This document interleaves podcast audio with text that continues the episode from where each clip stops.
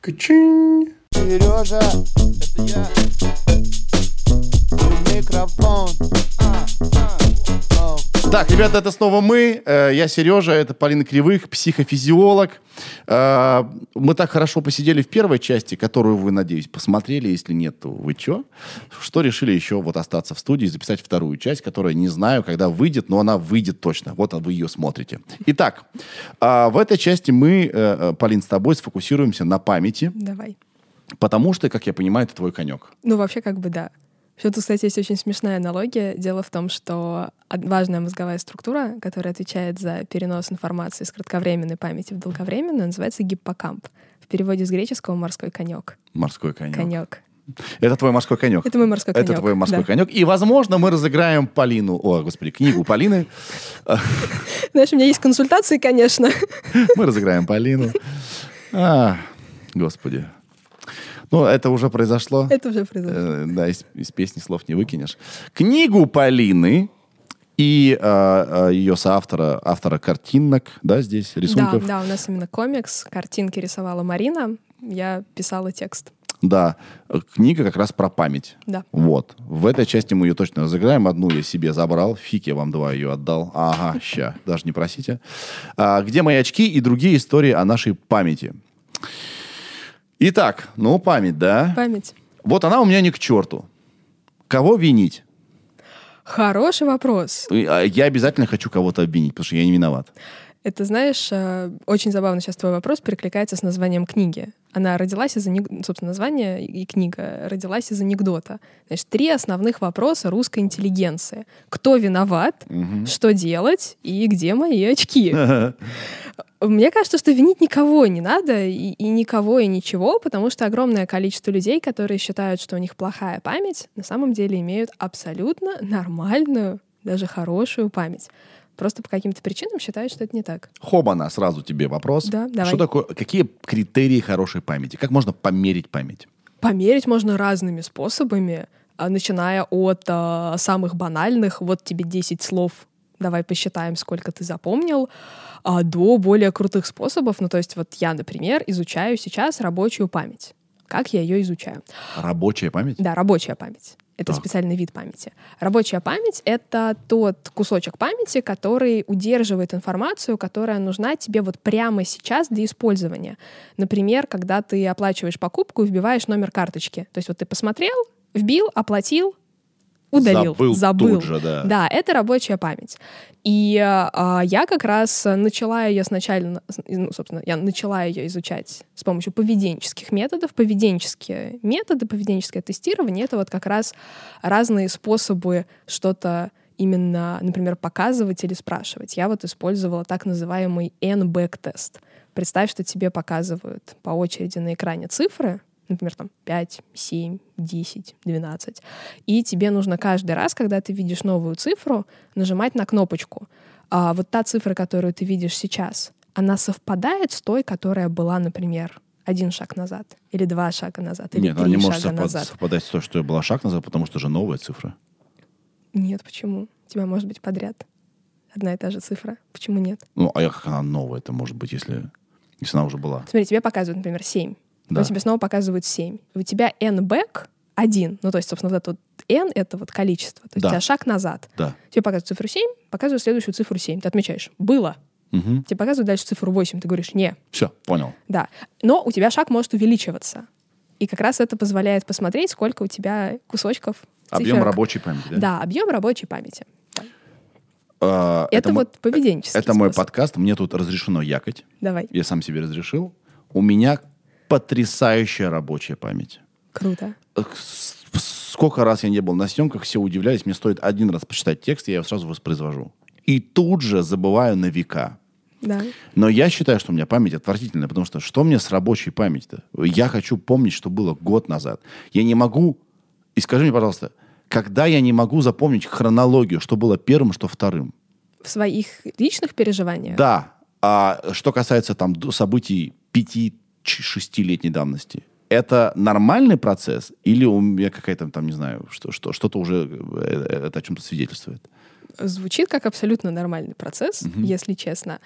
А здесь надо чуть тогда отойти в сторону, посмотреть чуть шире. То есть мы вот начали с рабочей памяти. Я, кстати, вообще сейчас ее с помощью активности работы мозга изучаю, то есть уже другими методами. Мгм. Ну, в общем, рабочая память — это действительно вот то, что ты удержал, чтобы поработать с этим и выкинуть. В этом суть. Дальше у нас есть так называемая трехкомпонентная модель памяти. Супер оригинально называется, правда, в ней три компонента. А, ты наверняка слышал два из них — кратковременная и долговременная. Мгм. Есть еще ультракратковременная. Поэтому Это три как? компонента. То есть, собственно, сначала... Тут вообще классная очень история. Сначала была двухкомпонентная модель памяти, она прям так и называлась. А потом ее апгрейднули такие, теперь у нас будет трехкомпонентная модель памяти. Мы супер оригинальные ребята.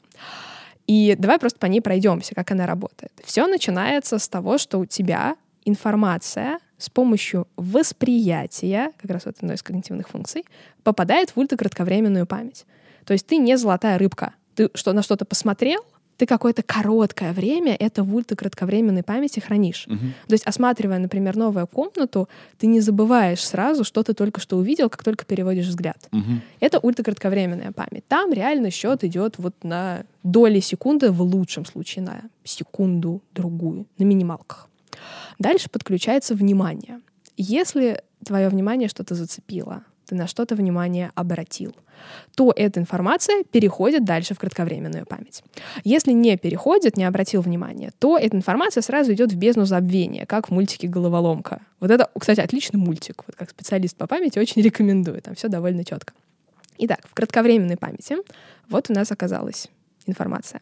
На которую мы обратили внимание. Да, на который мы обратили внимание. Дальше у нас теоретические трудности. Именно вот теоретические. Потому что в некоторых концепциях кратковременная память и рабочая — это одно и то же. А в некоторых концепциях это разные вещи. Но вот просто по-разному их определяют. Мгм. То есть кто-то считает, что кратковременная память в модели, как раз вот трехкомпонентной модели памяти, это то же самое, что и рабочая, что вот немножечко подержали, а потом можем перекидывать дальше в долговременную или не перекидывать. А кто-то считает, что кратковременная память — это вот только такой перевалочный пункт между ультракратковременной и долговременной, а рабочая память — это отдельный вид памяти, который как раз используется для работы вот с какой-то информацией здесь и сейчас. А какая тебе ближе? Я рабочую изучаю. Нет, нет, нет. А, ты имеешь в виду из этих позиций? Да. А, мне теоретически проще и удобнее считать, что рабочее и кратковременное практически совпадают. Логически, как будто бы это про одно и то же. Да, но там есть вот наши такие вот теоретические профессиональные споры и приколы про то, одно это или не одно. Мгм. Потому что, окей, я ведь из рабочей памяти могу усилием воли сказать, так, мне это нужно запомнить на завтра обязательно. Ну, не факт, что это сработает. Хм, не факт, Не факт. не факт. И, собственно, тут есть отдельные тоже, собственно, приколы про... Ну вот давай дальше просто упрощая. Действительно, я сравняю кратковременную с рабочей памятью, буду употреблять их как взаимозаменяемые синонимы, потому что для неспециалиста, ну вот реально это так. Но при этом, да, как бы для всех коллег, которые вдруг это посмотрят, делаю оговорку, что как мы с вами можем продолжить теоретическую дискуссию уже на профессиональном уровне. В комментариях. в комментарии взорвутся, мне кажется. Ты не представляешь, насколько это больная для всех тема, Да. но, но вполне. Так вот, в чем прикол кратковременной памяти, ну или рабочей? А в том, что она одновременно у тебя ограничена по объему и бесконечна. Вот так вот, Дай мне секунду. да. Ты знаешь, что-то вот тоже такое из буддизма. Это что-то из философии. Пелевин какой-то. Сейчас будет смешной автоп. Ты сам, ты сам вспомнил. Так. Это смешной автоп, но, в общем, а, я же, я довольно редко пишу научно-популярные статьи, потому что у меня очень высокие требования к себе, требования к тексту. А, Я в этом плане не самый удобный, наверное, человек для письменных интервью, потому что я всегда требую текст на proofreading, всегда проверяю, что вот все термины, все правильно, четко сформулировано, нельзя допустить никакой вот двойной трактовки. И причем тут Пелевин. При том, что я долго не писала научно-популярные статьи, но когда он выпустил свою последнюю книгу, как раз Transhumanation, а, собственно, Трансгуманизм. Трансгуманизм Инк, да, Да. он наделал там столько ошибок про работу мозга и про работу памяти. Что меня просто, знаешь, вот профессионально прорвало. а, Бомбануло, да. Бомбануло прямо, да. Я написала статью на афише Daily, просто, знаешь, по пунктам такая, типа, бро, это не так. Кстати, А, да, может, ссылку поставим? Обязательно поставим да. ссылку. А, кстати, ну, это, знаешь, мне, мне приятно так думать. Понятно, что это, скорее всего, когнитивная ошибка, но в этом августе книжки-то нет. Вот эта матчасть, Виктор Олегович. Ну, кстати, давай я использую эту возможность. Я все еще надеюсь, что он увидит хотя бы статью или, может быть, этот подкаст, Если он есть. если он есть. Но если он есть, то вот просто э, доступ на все мои онлайн-курсы бесплатно для Виктора Олеговича. Напиши, напиши, А, чувак. а если выйдет трансгуманизм, правильная версия? Класс. Было бы круто. Прикольно. я было. была бы прям, знаешь, я бы чувствовала, что я сделала что-то хорошее. Потому что там именно мифы о мозге тиражируются абсолютно дурацкие. То есть меня бомбануло, На знаешь, серьезных щах? абсолютно. Или там они... э, Это не принципиально? Или там это, Ну, типа- там это преподносится как работающая технология. И М. вот, а, собственно, я молчу о разных мифах о мозге, которые действительно тиражируются. Как раз вот на рефоруме эта тема ровно и всплыла. А, но Где там, мы с Полиной познакомились, и там ее пригласил сюда. да, и там как в раз подкаст. была, да, тема с мифами о мозге. Да. А, но там еще он пытался делать что-то про память. И вот про память там были, знаешь, такие иногда завороты, что мы всей лаборатории смеялись. Просто такие, типа, чувак, как? Дорогой Зачем?» Виктор Пелевин, смеялись всей лаборатории. Ну, я статью примерно так и написала, если честно. Да, ну как бы. Но тут еще проблема, вот, знаешь, такая вот глубинная. Я же ученый, который рассказывает про то, чем я занимаюсь, потому что я считаю, что людям важно знать и понимать что вообще ученые делают, Мгм. чтобы была какая-то вот репрезентация в обществе.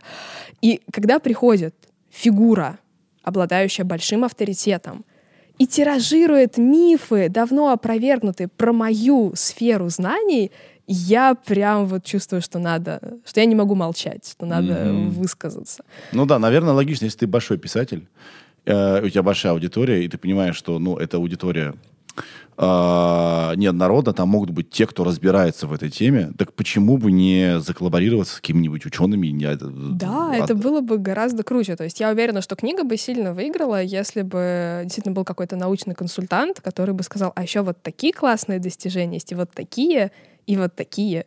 И вот можно это тоже было бы все литературно добавить. Пока не забыл насчет реформы. Ты там Да. говорила, что если на а, изображении каком-нибудь, да, присутствует э, Рядом с текстом. Если рядом с текстом, Да. рядом с текстом есть изображение мозга, то доверие к, к этому тексту возрастает. Все так.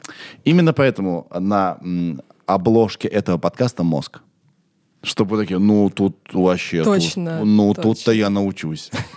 Иногда все методы хороши у блогеров, понимаете? Нам нужны просмотры. Нам нужны просмотры. Давай поставим картинку мозга крысы. Давай.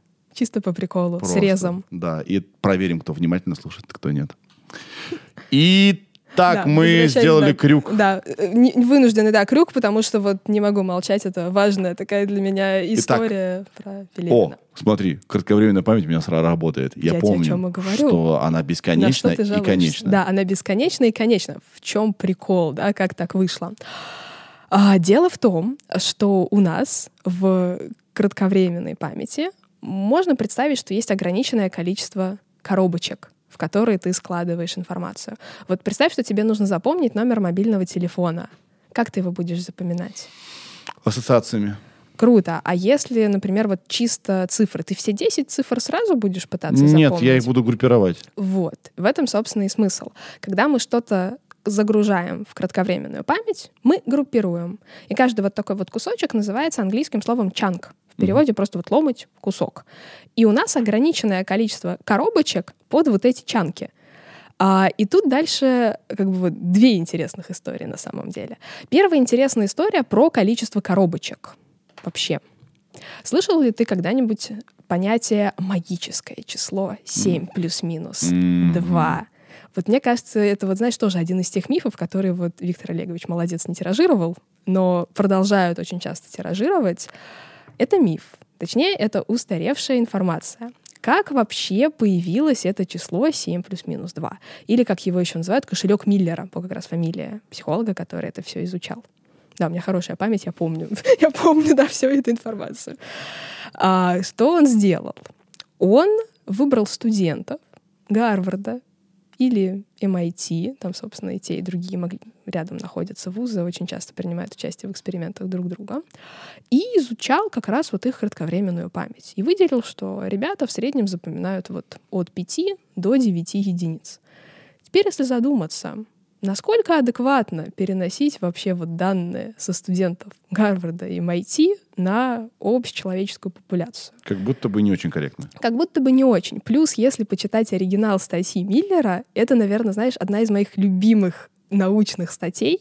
У меня есть много любимых научных статей, как бы в каждой свои приколы, но в этой прикол такой. А вы, э, значит, ты Да, продолжишь. давай. А вы пока в комментариях напишите, а какая ваша любимая научная статья? О, Ира, классно. какая твоя? Привет, Ир. Ир, привет. У тебя есть любимая научная статья? Ой, их так много сейчас просто. Ну, ты выбери вспомню. пока, ладно? Да, Да, вспомни, да. Ты такой ботаник.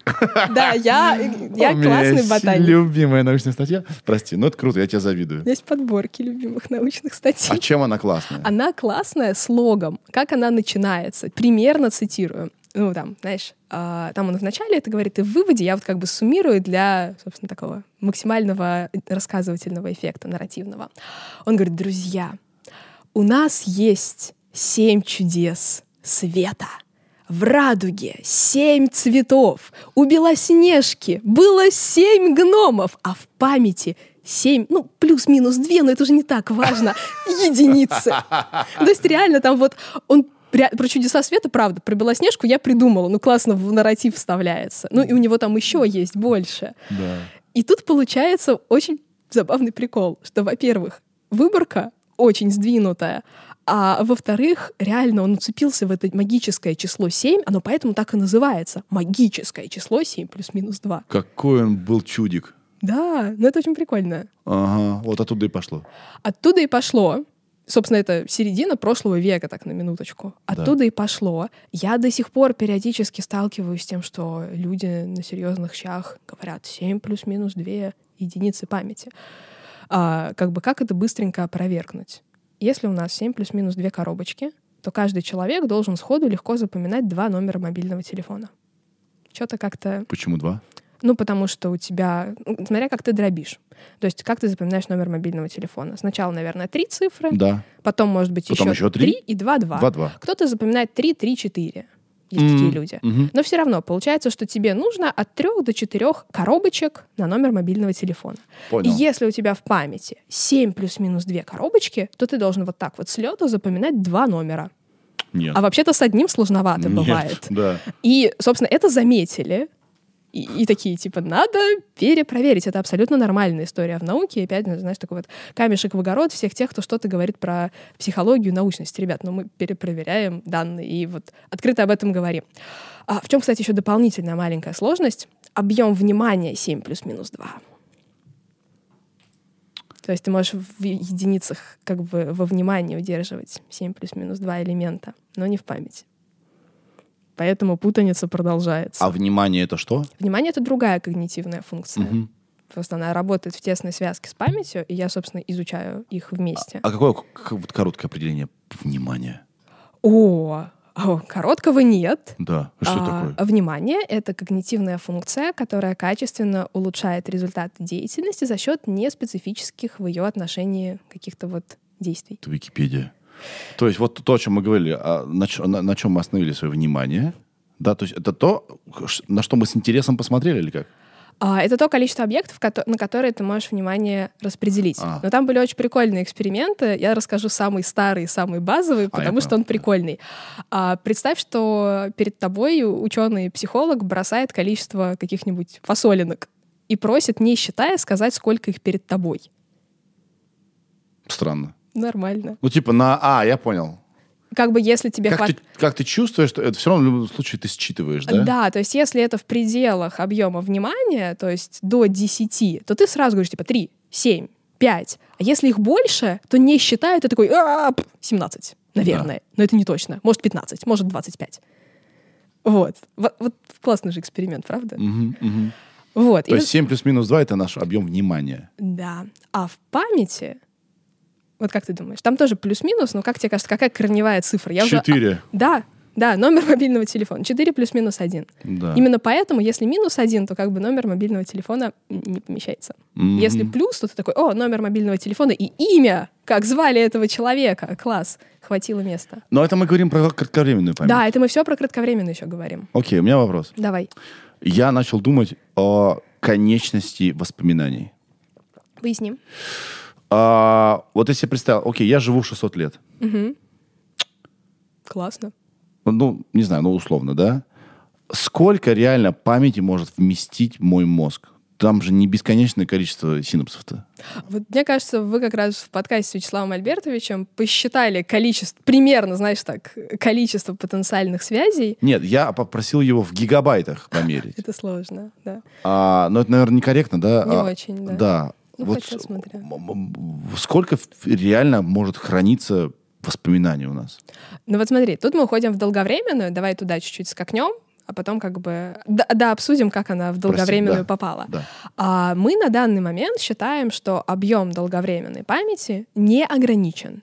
Что хочешь, сколько хочешь, запоминай. Как это возможно? А С потом точки зрения э, психофизиолога, как это возможно? легко. У тебя воспоминания — это определенный паттерн связи между нейронами. Любой нейрон, если захочет, может просто взять и образовать новую связь. Нейронов много. И участвовать при этом старый. Да, конечно. Ага, то есть я себе неправильно представлял, что вот нейрон, если он работает э, в памяти на что-то, да, то он только для этого и, и- и живет. Не-не-не, они супер мультифункциональные. А, и, соответственно, да, наша жизнь не настолько полна таким количеством событий, чтобы перезагрузить все, все эти мультизадачные нейроны, да?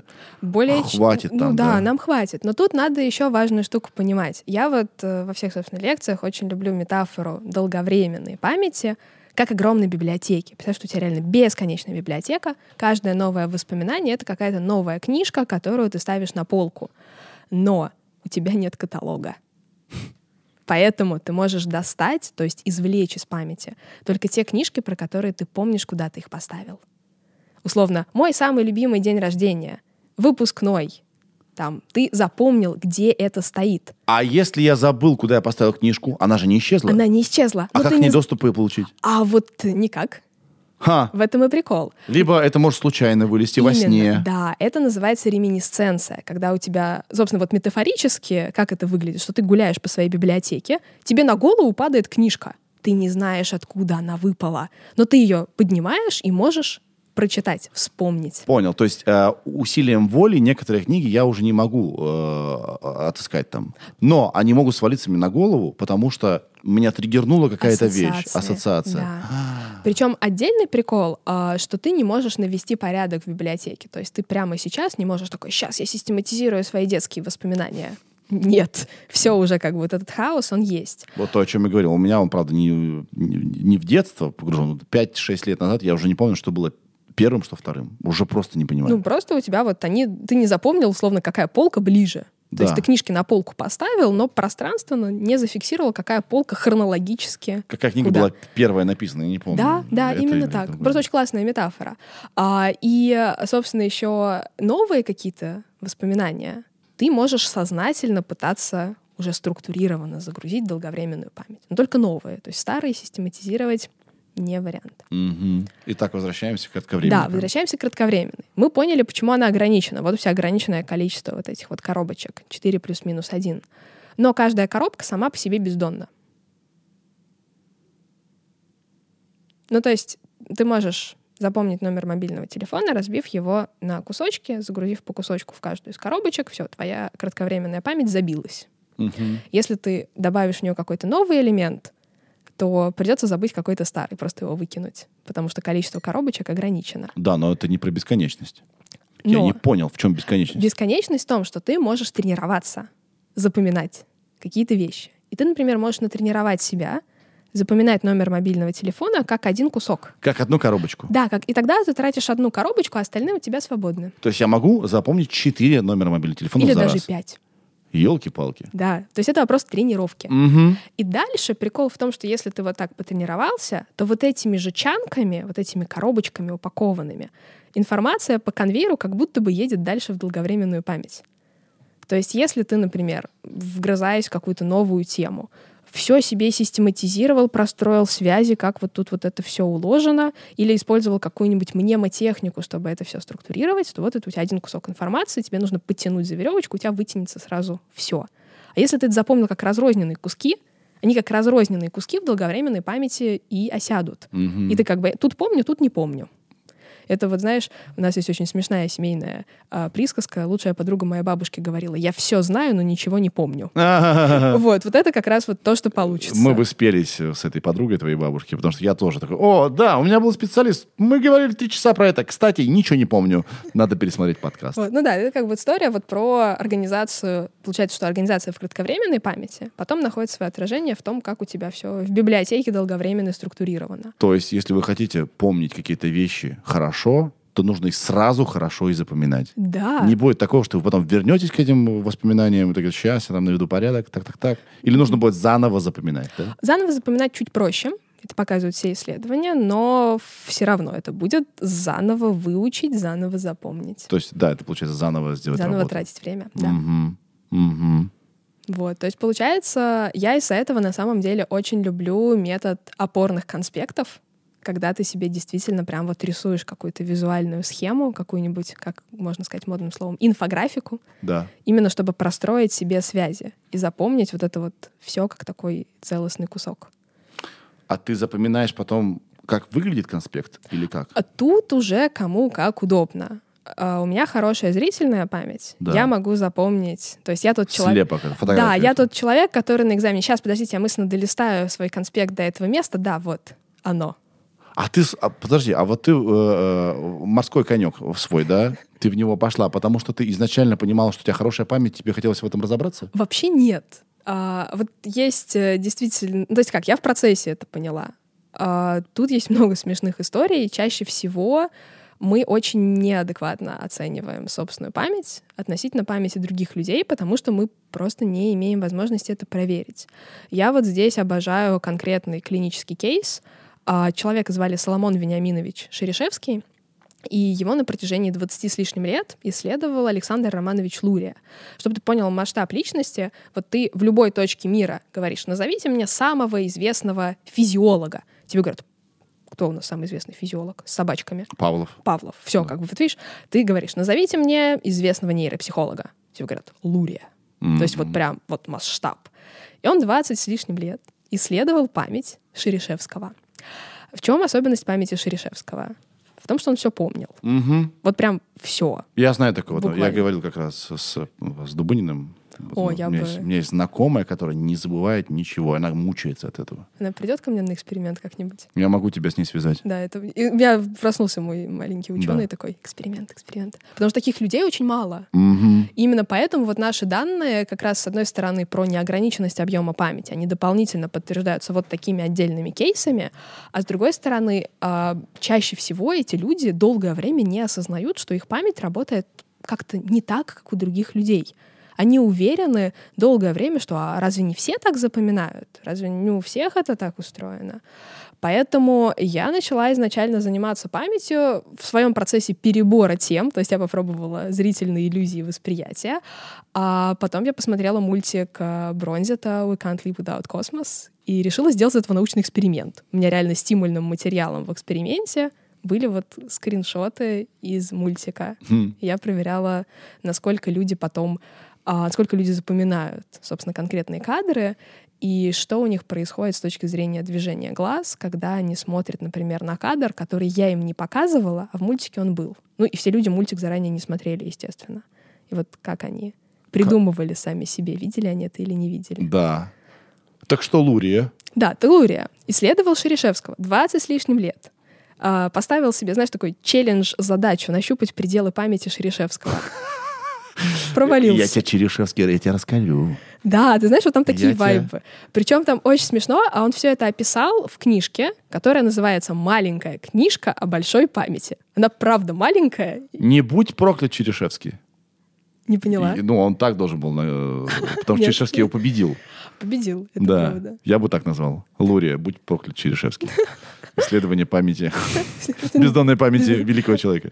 Да, Да. то есть мы считаем, что память безгранична, Но при этом, вот когда возвращаясь к норме, мы очень часто неадекватно оцениваем, условно, качество своей памяти. То есть нам может казаться, что она плохая, потому что мы один раз что-то забыли. Например. Ну, либо рядом с нами люди, у которых память очень хорошая. Ну, и или- я начинаю думать, блин, а, а что я делал не так? Вот есть такие люди, которые говорят, так, это было, сейчас, погоди, 2000, сейчас, сейчас, 2004. Я думаю, как ты это сейчас сделал?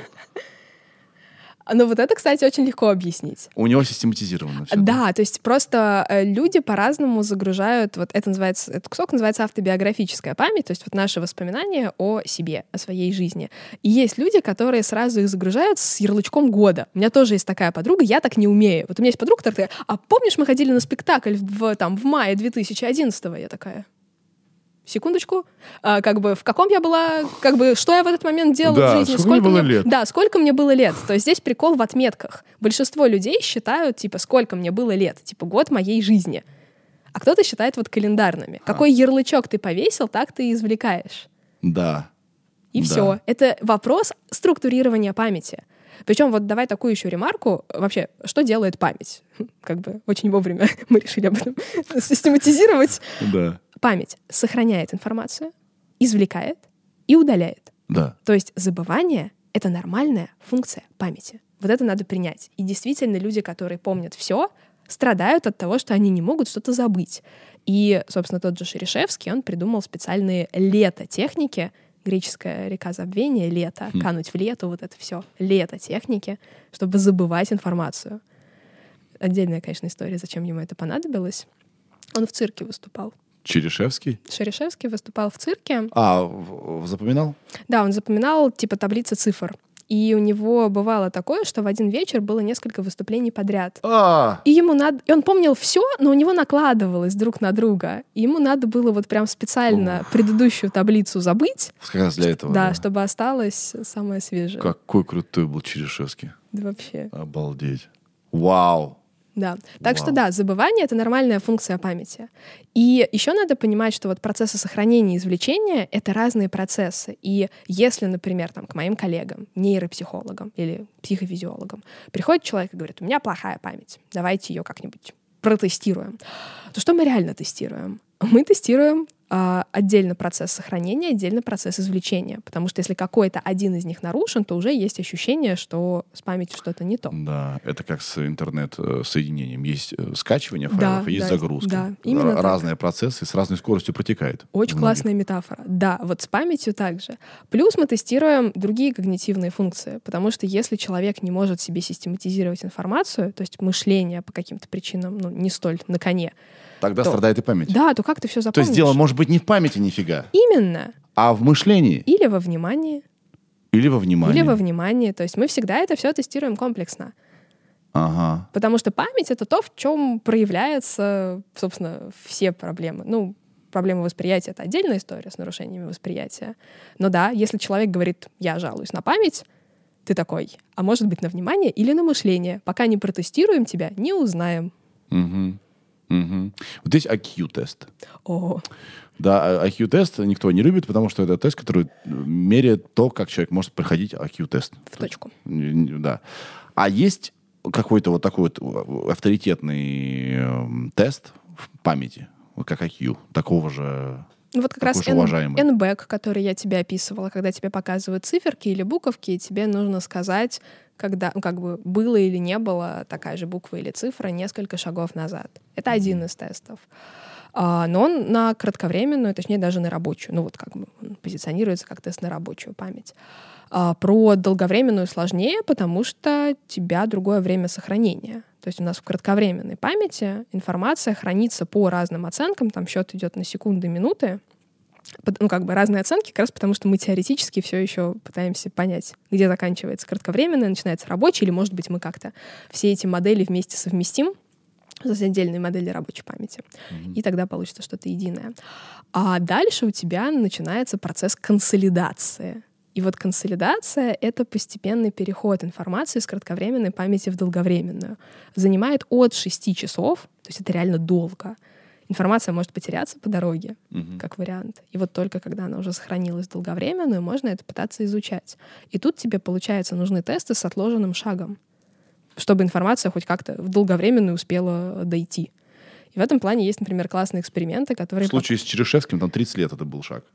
ну, 20 с чем-то, но Да. все... Ну, ну, там смысл именно в том, что у него постоянно это все сохранялось долговременную. И там был, знаешь, такой супер пафосный момент, такой почти как в сказках. А на самой первой встрече Лурия дает Шерешевскому список из там ста с чем-то слов, просит его запомнить.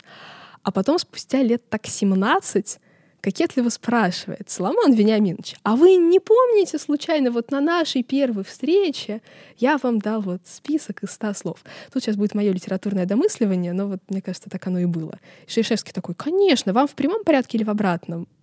Ну, потому что он запоминал это как кусок информации, ему было все равно, как извлекать. Да, но тут может быть такое, что, ага, этот ученый меня изучает, надо бы запомнить это, э, эти слова. Может, он их время от времени вспоминал. Записал, может быть, куда-нибудь. Ему не нужно было записывать, в этом и прикол. То есть люди с гипермнезией, они реально все помнят. А, гипермнезия. Это называется гипермнезия, да. Как Амнезия, наоборот, да? Именно так. Приставка А означает отрицание, гипер, наоборот, усиление. Вот Так. это вот гипермнезия. Вот тут сейчас моя кратковременная память меня подводит. Ты о чем-то говорила, потом я сказал Лурия. А, Ну, Мы, собственно, сделали шаг от модели трехкомпонентной памяти, сделали отступление про Лурию Шерешевского, потому что у нас общий трек разговора был такой, что мы пошли ультракратковременное, кратковременное, обсудили ее ограниченность. Консолидация.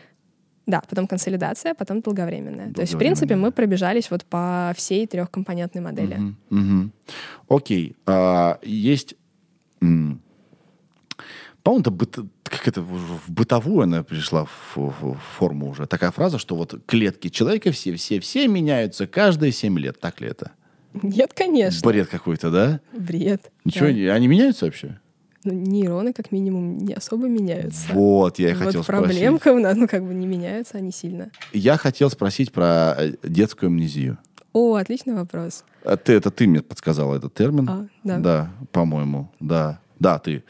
А, потому что я бы хотел, чтобы и я мог помнить какие-то вещи из своего детства, которые были до школы, потому что я ничего не помню. Это Почти нормально. ничего не помню. Меня такие, такие какие-то флешбеки вьетнамские. вспышки, да. Собака какая-то. а! Друг дома, какая-то игрушка. Все, что я помню.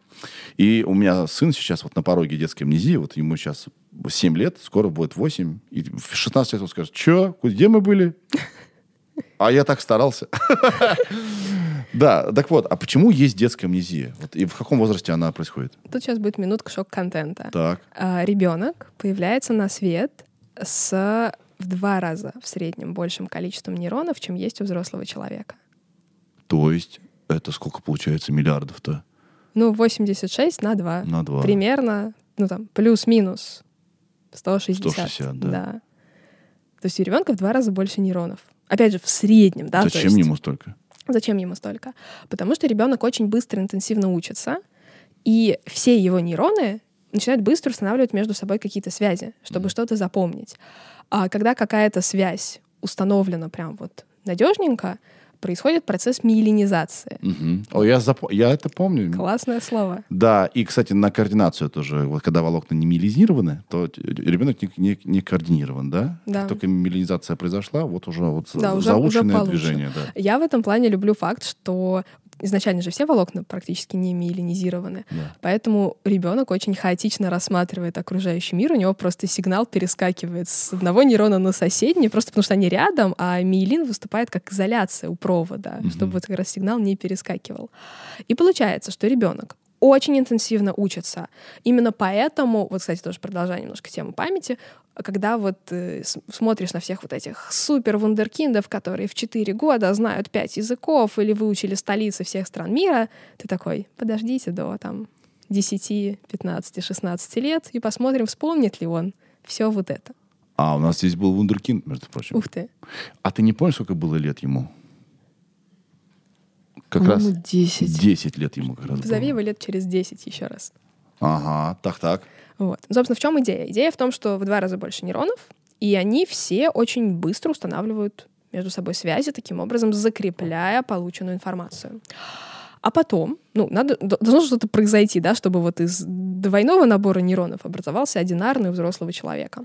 И постепенно, э, ну, как бы активно это начинается уже лет там в 6, 7, 8. У нас тут сложно давать какие-то точные оценки. Это постепенный процесс. Более ярко это идет в подростковом возрасте. Начинается прунинг.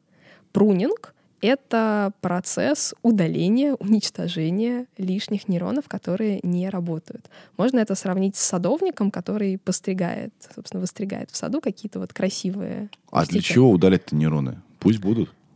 Голова выросла до максимума. У нас мы ограничены объемом черепной коробки.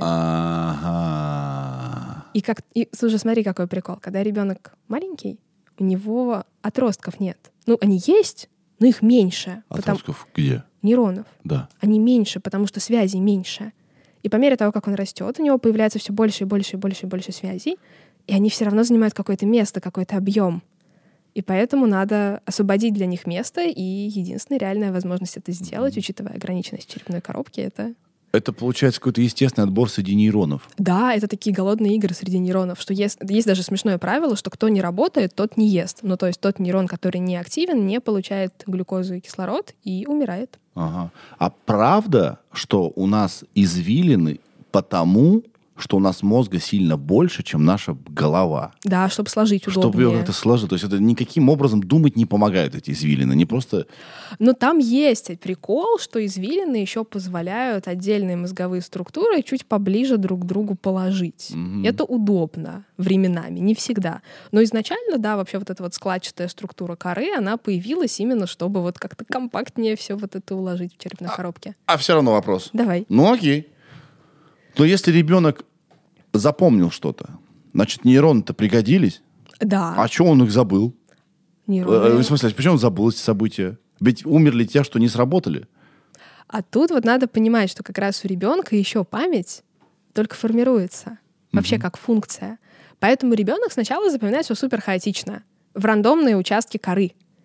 Потом, по мере того, как он уже растет, у него прокачивается внимание, прокачивается мышление, прокачивается память, он уже начинает это как-то все чуть более систематизированно запоминать. И он начинает использовать, условно, определенные там, нейроны для запоминания, а те нейроны, которые хранили информацию о каком-то супердетском приключении, к сожалению, могут просто быть ну, как бы восприняты как ненужные, устаревшие и удалены. Мгм. И вот такие воспоминания ты уже никак не достанешь. То есть мы во взрослом возрасте говорили, что есть библиотека долговременной памяти, вот все, что сохранил, то твое. Вот, вот эти детские воспоминания, это условно у тебя полку снесли в Мгм. библиотеке. Сгорело. Сгорело, все. Не достанешь. Да. Вау. Мгм. Пока помню, записал даже. Хотел спросить, а вот на- нашему мозгу правда нужен сахар? Ну, технически, да. Ну, То то, есть, есть, он использует, да, глюкозу. Даже так уточню сейчас вопрос. Давай. Чтобы вот у меня вот, вот э, какое-то мне предстоит какое-то, какое событие, где мне нужно прям подумать хорошенечко. Вот. Мне нужно сладенькое есть перед этим, чтобы мозг такой, о, о, спасибо, сейчас я буду работать на с- получше. Зависит от индивидуальной чувствительности, потому что есть люди, которые, когда едят сладкое, супер возбуждаются. Вообще, то есть становятся такие... М. Вот, то есть такое тоже бывает. В целом, да, мозг использует глюкозу, нейрончики используют глюкозу для работы. Надо понимать, что все-таки не только и не столько глюкозу в чистом виде, сколько мы используем вообще молекулу АТФ, чаще всего аденозин-3-фосфата. То есть там как бы сложная история, как то, что ты съел, превращается в то, что реально твой мозг использует для работы. А дальше все, опять же, зависит от индивидуальной чувствительности и от, собственно, скорости вот этого перехода. То есть у кого-то бывает такое, что вот он съел шоколадку и сразу почувствовал такой вот заряд энергии, Мгм. кто-то съел шоколадку, переваривает ее по индивидуальным причинам медленно, и когда еще там все вот это дойдет до мозга. Плюс не факт, что мозгу это правда вот нужно в таком объеме. Но вот опять же, это, знаешь, такая средь, ну как бы не до конца научно подтвержденная история, но вот мы с коллегами обсуждали, что некоторые из нас, когда мы прям активно думаем, вот у нас прям есть потребность вот именно в чем-то сладком, которая вот ощущается и проявляется. Но никакая прямая связь не установлена. Ну, как-то особенно, да. Хотя бывает иногда сложно, мы испытуемым, которые принимают участие в экспериментах, часто дарим шоколадки. И вот представь, ты сидишь в лаборатории, ты знаешь, что у тебя есть в столе ящик, а там 10 шоколадок. И ты в лаборатории один. Ты ждешь испытуемого и такой, ладно, сила воли наша все. Да, интересно, интересно. Э, Окей, окей. Значит, сверх э, короткая память, Да, уль- ультракратковременная. ультра, ультра, ультра даже кратковременная, Краткая. кратковременная, Долговременная. долговременная. Вот такой путь. Ага, ага. И если мы можем упорядочить запоминание, то извлечение памяти, это немножко другой процесс, да? Не всегда мы там можем что-то контролировать. А, ну, в целом, да. То есть, условно, как сохранил, так и достанешь. То есть, если... Вот, окей, давай такой смешной пример. А, про изучение стихотворений. Очень часто человек в итоге заучивает стихотворение как единый кусок. Если ты, например, его просишь прочитать со второй строфы, то он тебе быстренько пробормочет под нос первую и начнет со второй. Да. То- потому что у тебя навигация внутри куска ограничена, ты сохранил как один кусок. И вот если ты это структурировал как один кусок, вот ты это так и отправил в долговременную память, и при желании можешь извлечь все стихотворение целиком.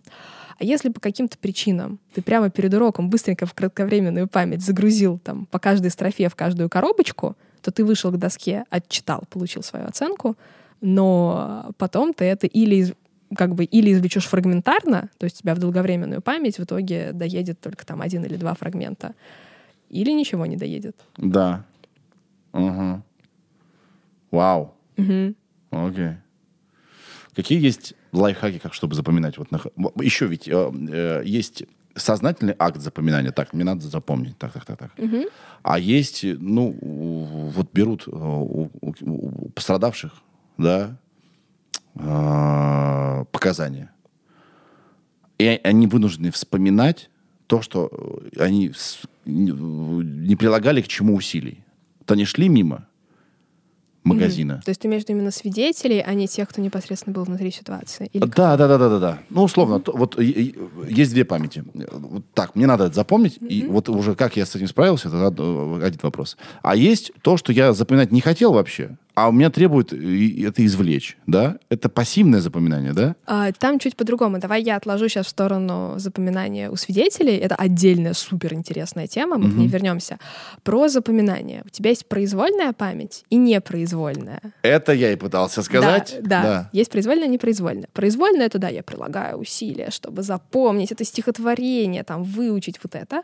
Это к вопросу про мышление, да? То есть то, как я это делаю, там да, уже то, свои как ты это методики. структурируешь, конечно. А какое а, а мышление в непроизвольном секторе, как оно решает? Как я привык жить? А, Как я привык... Не- Нет, Нет? непроизв- Смотри, есть непроизвольное мышление, есть непроизвольная память. Это разные вещи. Психология очень сложная наука. Есть еще непроизвольное мышление. А оно связано с непроизвольным э, запоминанием? Не совсем. С непроизвольной памятью, имею в виду? Я Нет? поняла, все равно не очень. Давай сначала с памятью, потом с мышлением. Сейчас Так, раскидаю. да. Произвольная память. Запоминаешь, прям прилагая усилия. Непроизвольная память, помнишь, не знаю, заклинания из Гарри Поттера. Или имена домов героев из «Игры престолов» или «Властелина колец», как бы, кто, кто- кому что запомнилось. А, ты же не сидел реально, вот, не знаю, с открытой страницы Википедии серии «Список заклинаний из Гарри Поттера». Ты просто их запомнил, не прилагая усилий. Вот это вот разница между произвольной и непроизвольной памятью. Непроизвольная память обычно более цепкая, потому что там было что-то эмоционально окрашенное. Тебя прям вот зацепило, было прикольно, ты это повторял. То есть плюсом к информации была еще эмоция. Да, именно поэтому с точки зрения образования очень классно добавлять какую-то геймификацию или вот такую вот важную информацию в мультике, чтобы у тебя для ребенка вот этот кусок информации был не просто каким-то абстрактным куском информации, Мгм. а чем-то включенным в сюжет. И тогда Контекст какой-то, да? Да. Желательно эмоционально прикольный. Да, я в этом плане вот из последнего на Netflix видела очень классный мультик, называется «Кармен Сан-Диего».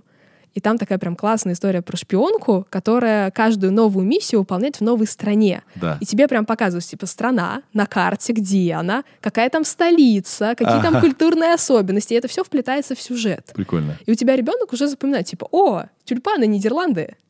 Классно. То есть почему? Непроизвольно он это запомнил, потому что это было важно вот для конкретной миссии. Окей, когда в непроизвольную память не, включено, не включена эмоция, да? То- Мы же все равно что-то запоминаем. Ну, не особо. Но так работают свидетельские показания. Вот это другая тема. Вот вчера ночью что-то вы, пом- вы помните, что, что вот вечером, вот вы помните, Что вы делали вчера вечером?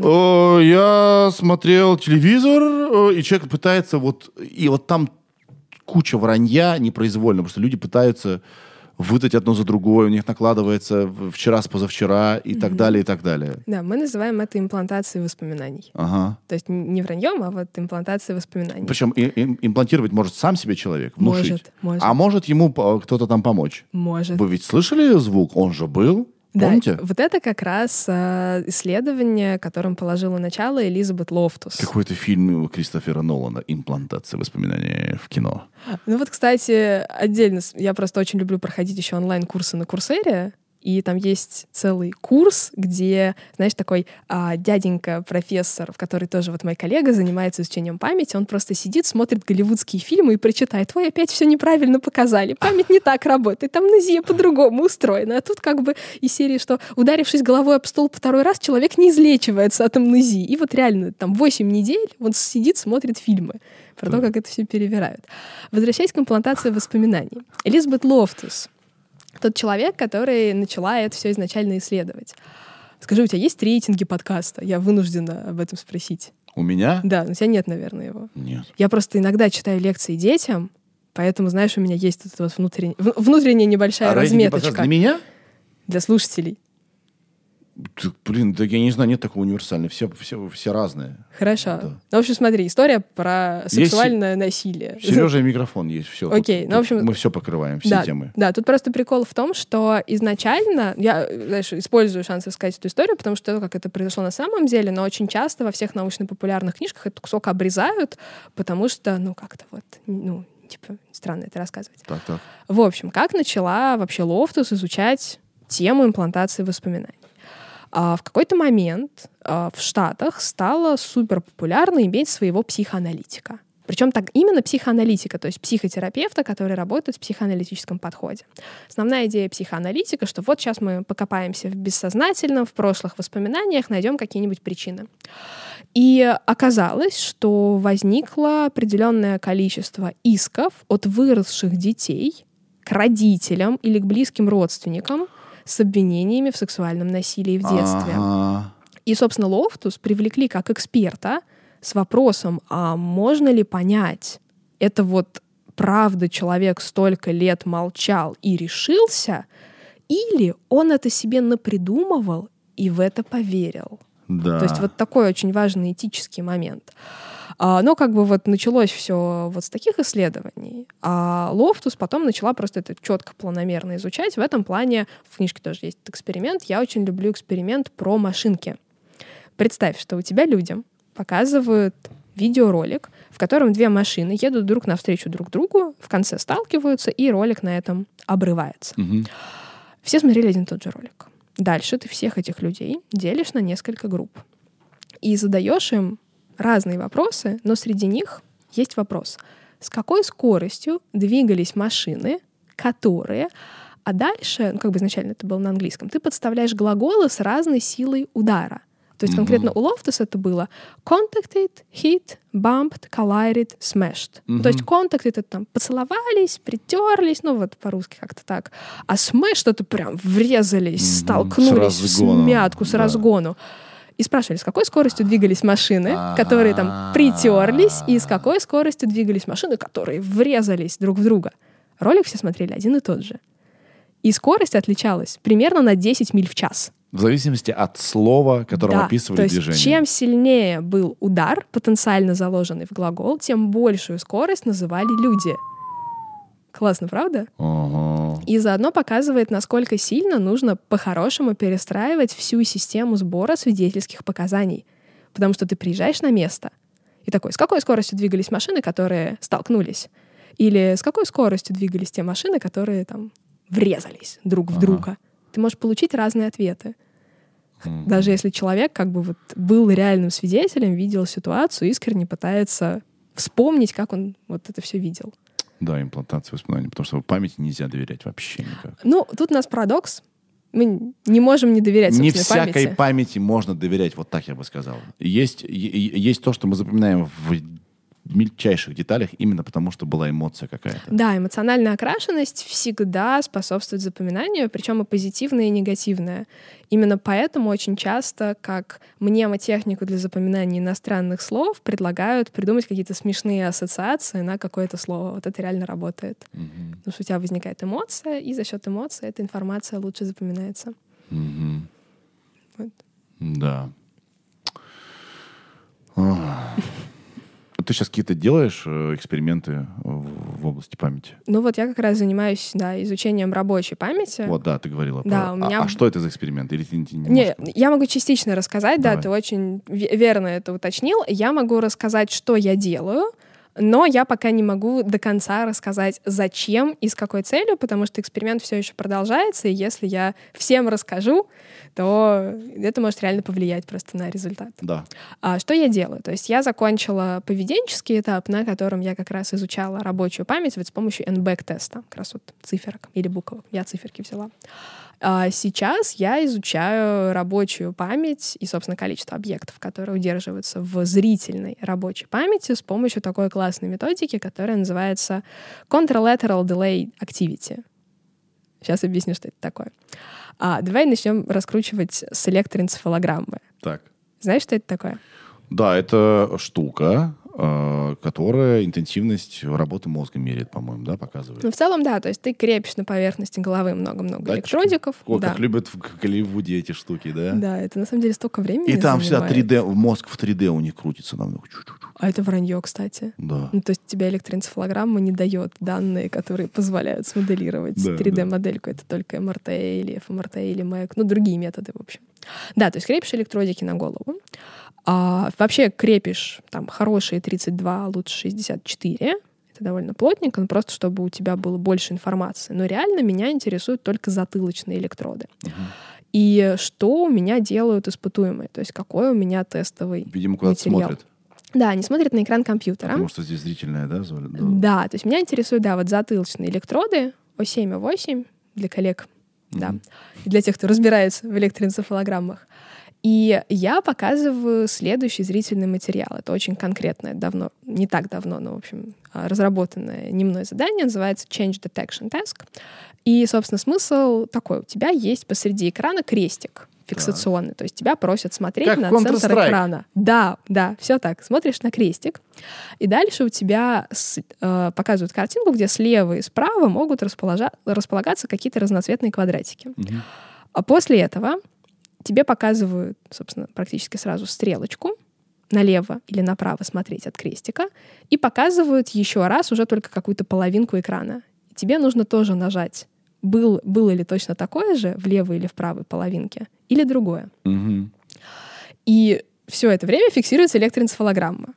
И дальше, если ты вычитаешь из, собственно, активности того полушария, где не было предъявления, то, где было предъявление, то у тебя получается специальная волна, которая, а, амплитуда которой показывает количество объектов, которые удерживаются в рабочей памяти. Прикол. И Вот. сколько ты уже человек так вот? У меня было разное количество экспериментов, потому что есть пилотный эксперимент, когда у тебя маленькая выборка, ты просто проверяешь, как оно все работает. Мгм. Суммарно, ну смотри, у меня просто есть база испытуемых, люди, которые любят эксперименты, помогают мне двигать науку, там порядка 300 человек, но они принимали участие в разных экспериментах там на протяжении все, всей изучения, всего того времени, что я изучаю память. Хм. Есть люди, которые любят э, участвовать в в экспериментах. Да. А нет ли такого, что они уже хороши в этом? И уже, получается, неточные Это данные? хороший вопрос, а, и я как раз его ровно и решаю. Есть такой вот мем, такая шутейка про то, что большинство психологических исследований проводятся на студентах психфака. Мгм. Что вот старшие берут младших, и вот получается такое вот. А что да, это уже не совсем наивно испытуемые. Меня в этом плане спасает то, что- Это тоже. Нет, что да. я читаю лекции. Любите сахар? Да, продолжайте. Нужно просто пару электродиков на затылок. Это быстро. Ну, Если бы пару. Мы, кстати, у нас был пилот, мы пробовали ставить только пару. Ну так, знаешь, из серии, а вдруг получится сократить. Это же час это устанавливать реально. Ну вот как бы нет, к сожалению, нет. А я всегда на своих лекциях говорю. Вот мы недавно в одном интервью тоже придумывали, а, знаешь, что серии записывайтесь на проводочке. Ну, то есть, типа... А, на- на каточке? Да, на проводочке. На проводочке. Да, то есть э, моя вот выборка — это люди, которым интересна наука, которым интересно в этом разобраться, но при этом они не коллеги, они не профессионалы, поэтому они как раз заинтересованы, но все еще достаточно наивные, испытуемые. Мгм. Плюс очень классный разброс по возрасту получается, что тоже важно для выборки. Мгм. Классно, наверное, делать эксперименты. Так круто. А есть же такое же, да, же есть проблема, что ты же, ведь когда делаешь эксперимент, ты проверяешь какую-то свою теорию. Да, которую- гипотезы тестируешь. Гипотезу, да. И ты очень, наверное, хочешь, чтобы эта гипотеза ну, подтвердилась, потому что это э, равно некому открытию. Это правда, но как это сейчас решается? У тебя есть такая концепция, как пререгистрация исследования. То есть есть специальные платформы, на которых, собственно, коллеги это могут отсмотреть. Ты приходишь на эту платформу и говоришь, я хочу протестировать вот эту свою гипотезу. Я запланировал вот такой дизайн эксперимента, у меня вот такая независимая переменная, вот такая зависимая переменная, вот такой вот метод статистической обработки данных, который я буду использовать. И ты это все себе фикс... ну вот как бы не только себе, но и всему научному комьюнити зафиксировал. Дальше ты идешь, проводишь этот эксперимент, обрабатываешь данные тем методом, который ты уже сразу, исходя из экспериментального дизайна, подобрал как максимально подходящий. И смотришь на суровые цифры, которые у тебя получились. И дальше, если ты как бы в чем-то сомневаешься, ты всегда можешь вернуться к перерегистрации. И, например, если ты использовал другой метод анализа данных по непонятным мне причинам, но все же, и получил им хорошие результаты, которые подтверждают твою гипотезу, то ты такой, подождите, но я в пререгистрации неспроста указал вот этот метод анализа данных, а не другой. И плюс это позволяет э, решить такую очень серьезную проблему, которая есть э, в науке. Э, по-английски file drawer problem, что мы гораздо чаще публикуем статьи, которые подтвердили гипотезу. И все вот эти вот исследования.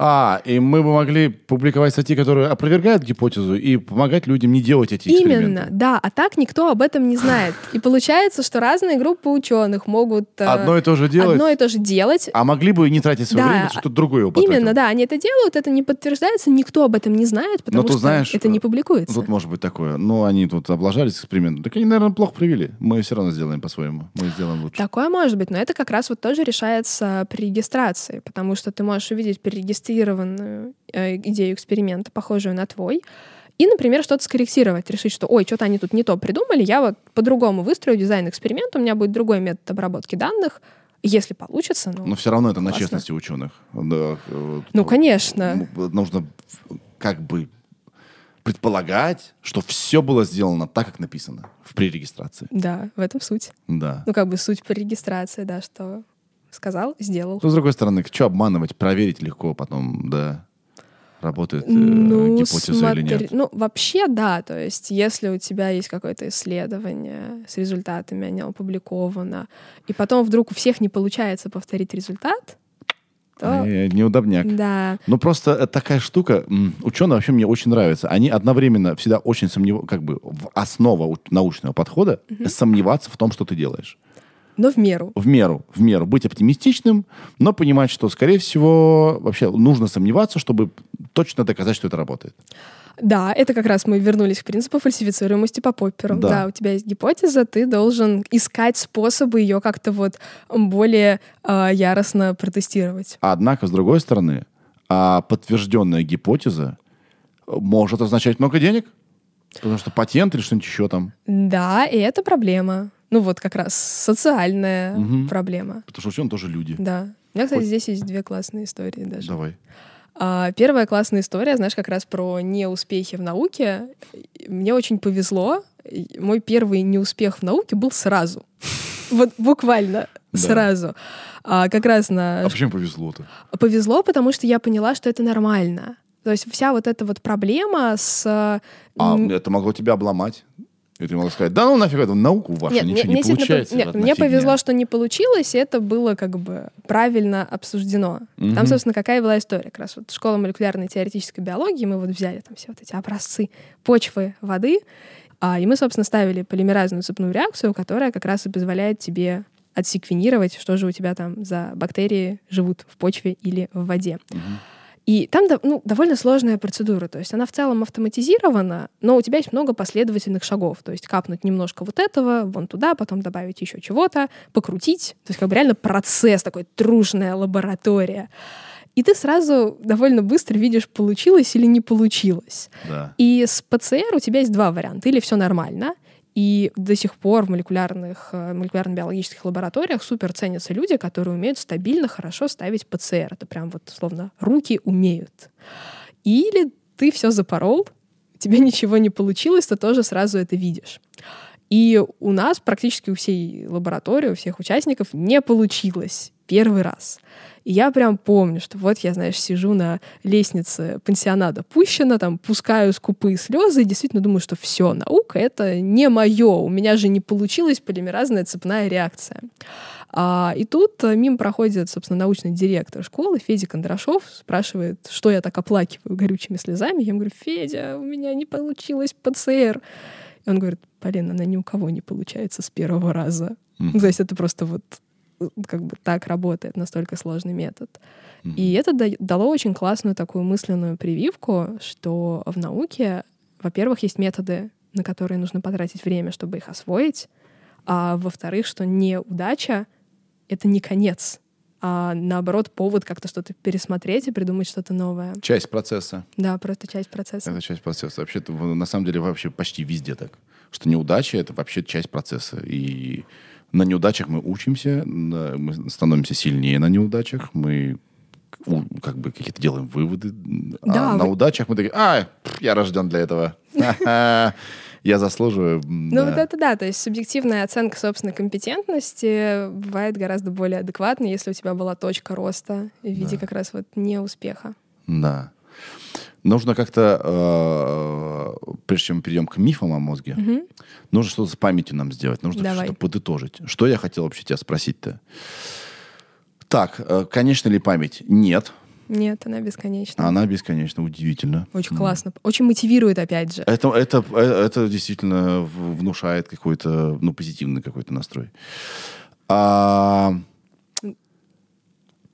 Да, в этом плане Шерлок Холмс, который расчищал свой чердак, выкидывая с него ненужную информацию о том, что Земля, например, вращается вокруг Солнца, делал неправильно. Все бы там поместилось. все там пом- поместится. Ну, наверное, да. И э, в большинстве случаев, если вам кажется, что ваша память работает неправильно, то это может быть не про память вообще. Да, это может быть вообще ни разу не про память. Вот А, это для меня действительно очень как бы важно. Надо понять, а что я не так делаю иногда. И давай я здесь в формате такого блица расскажу, что мне настолько часто задавали вопрос, как улучшить память, Да. что как раз появилась книжка вот ровно в ответ на этот вопрос. Там просто каждая глава — это лайфхак. Мгм. Я вот часть заспойлерила сознательно, что вот использование мнемотехник, например, или поспать очень помогает, потому что во время сна у нас усиливаются процессы консолидации, то есть как раз переход информации с кратковременной памяти в долговременную. Мгм. А еще мы в прошлом году запартнерились с Высшей школой экономики, как раз где я преподаю, и сделали бесплатный онлайн-курс, который называется «Как учиться эффективно». И Мгм. там вот как раз один из разделов про то, как запоминать информацию. Про мышление. Нет, он про А, память. Про память. Да. Но когда мы... Там же тоже мышление-то. Это правда. Именно, Да. Ну, именно поэтому это не единственный раздел курса. То есть именно поэтому нелогично делать курс, знаешь, типа как правильно запоминать. Более того, это вот тоже такая смешная профессиональная история.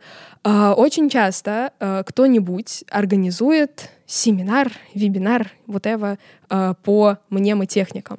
На него приходят люди, и, собственно, ведущий демонстрирует мнемотехнику. И все, кто пришли, такие, вау, мы запомнили 20 слов. А, в А нач- что же будет через месяц? Да, а в начале мы не могли типа и пяти запомнить. Но в чем проблема таких вот историй? Потому что мнемотехники, они для тебя работают, только если ты сам научился их применять. Поэтому можно прийти на такой семинар, порадоваться, что ты запомнил 20 слов за тебя, придумали мне мнемотехнику, а потом ты выходишь и сам ничего воспроизвести не можешь. Я придумал, мне кажется, как мы разыграем книжку. Давай. Напишите случай, когда вам нужно было что-то вот прямо очень сильно вспомнить. Пусть это будет смешной случай, не очень драматичный. Да, давай смешно, конечно. А вы вот в самый ненужный момент что-то забыли. Потому что эта книга вам поможет, да, наверное, запоминать Да, лучше? поможет, конечно. А, а какая цель этой книги вообще? Познакомиться с тем, как работает память? Раз. Да. А, ну и, собственно, рассказать, как ее улучшать. Вот. Плюс она специально в формате комикса, потому что информация в виде картинки с текстом запоминается лучше, чем просто текст. То есть это, знаешь, такая мета-история, книга про память, которая лучше запоминается. У нас поэтому есть видеоверсия подкаста. Сейчас я придумал. Вернулся в прошлое и придумал. Мы поэтому решили сделать видеоверсию подкаста, что... потому что ну, тут много информации, и если вы, вы смотрите, то... То картинка с текстом лучше запоминается. Да. Итак, напишите, пожалуйста. На, на самом деле людям просто, да и мне иногда просто нафиг интересно, как выглядит автор голоса. Да, согласна. Я умру, если не узнаю. Это, это вот для тех, чтобы люди не умирали. Есть один чувак, который читает книги. Да, мы с женой значит, э, значит, обсуждали, что э, ее бесит его голос. А я говорю, господи, как я его люблю. У него есть особенность, что когда он читает за женщин, он читает их женским голосом. Ну, вот, А, таким вот да, имитирующим, да? имитирует. А, И нам было так интересно, как же, как он выглядит вообще? И мы, на- значит, а, ему 25, я такой, не, ему немножко побольше, 30, он, у него длинные волосы черные. Смотрим, ему 60 лет. Мы такие, а, окей. Ничего себе. Да, неплохо, ладно. Не то, ну, типа того.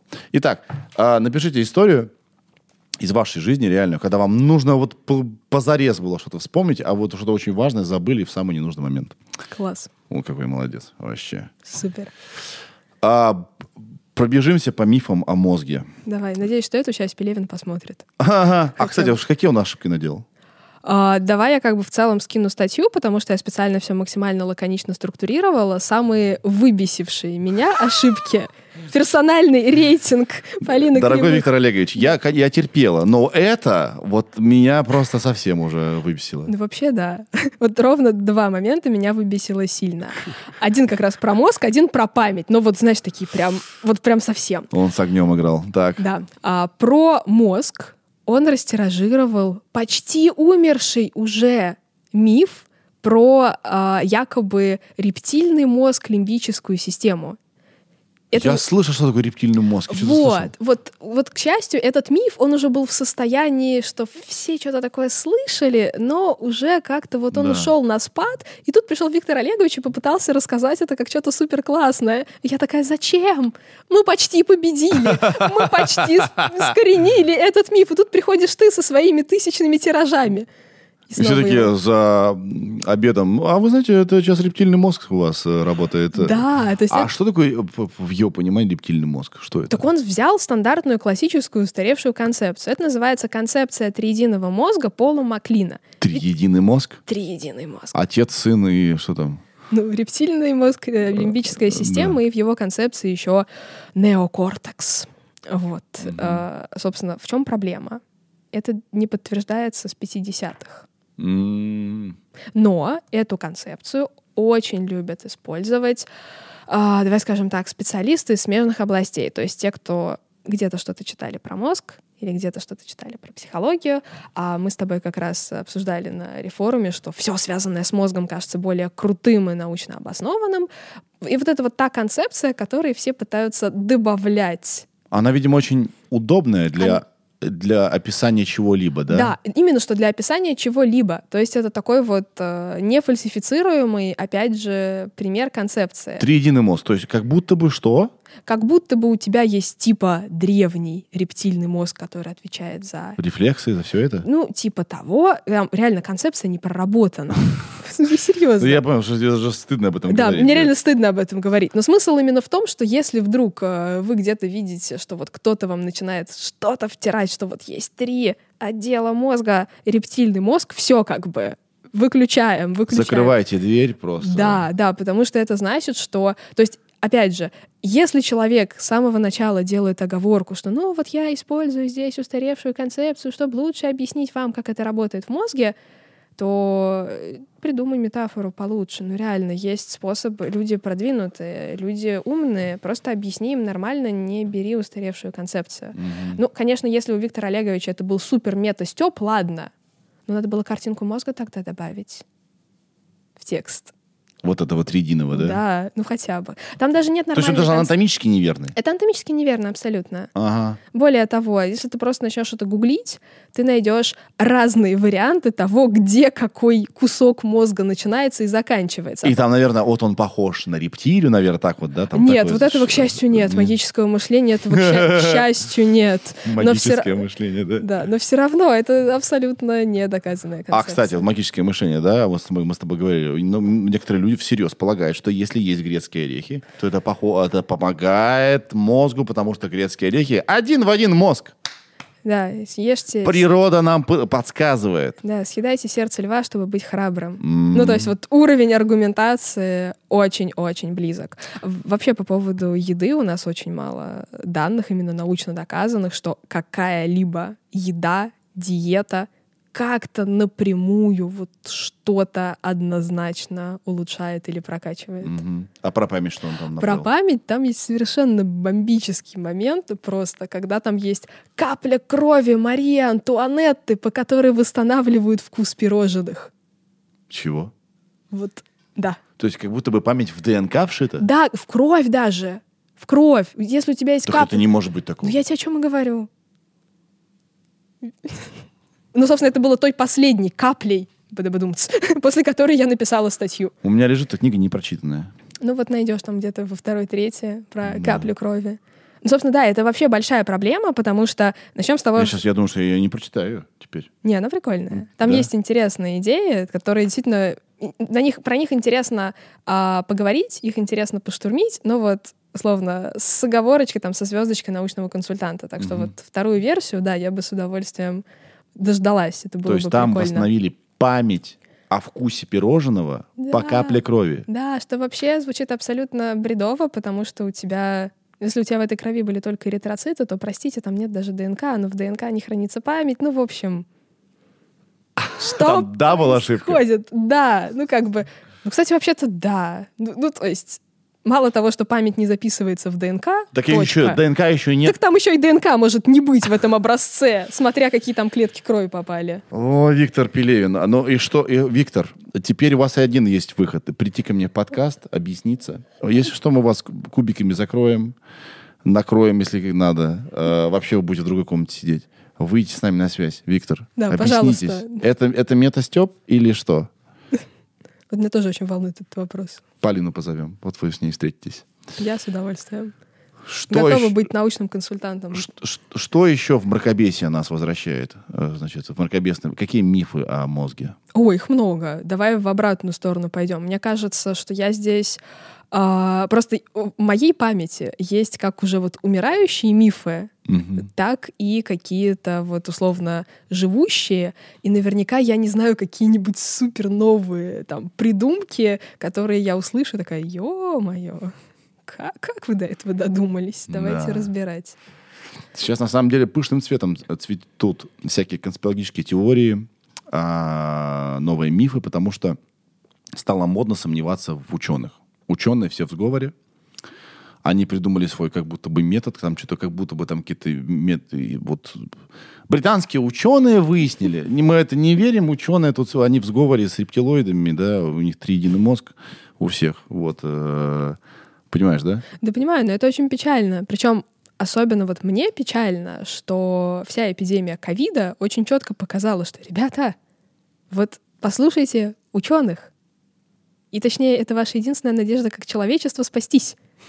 И в этом плане я как раз как человек, который давно ушел из молекулярной биологии, никогда не была в вирусологии, я вот очень четко понимала, что, с одной стороны, я э, верю в силу науки, в силу человеческого разума, что придумают вакцину, и что человечество спасут, но я при этом была условно в позиции пассажира, потому что я никак своей научной экспертизой не могла помочь именно в разработке вакцины. Мгм. Только в рассказе о том, что послушайте ученых, пожалуйста, очень надо.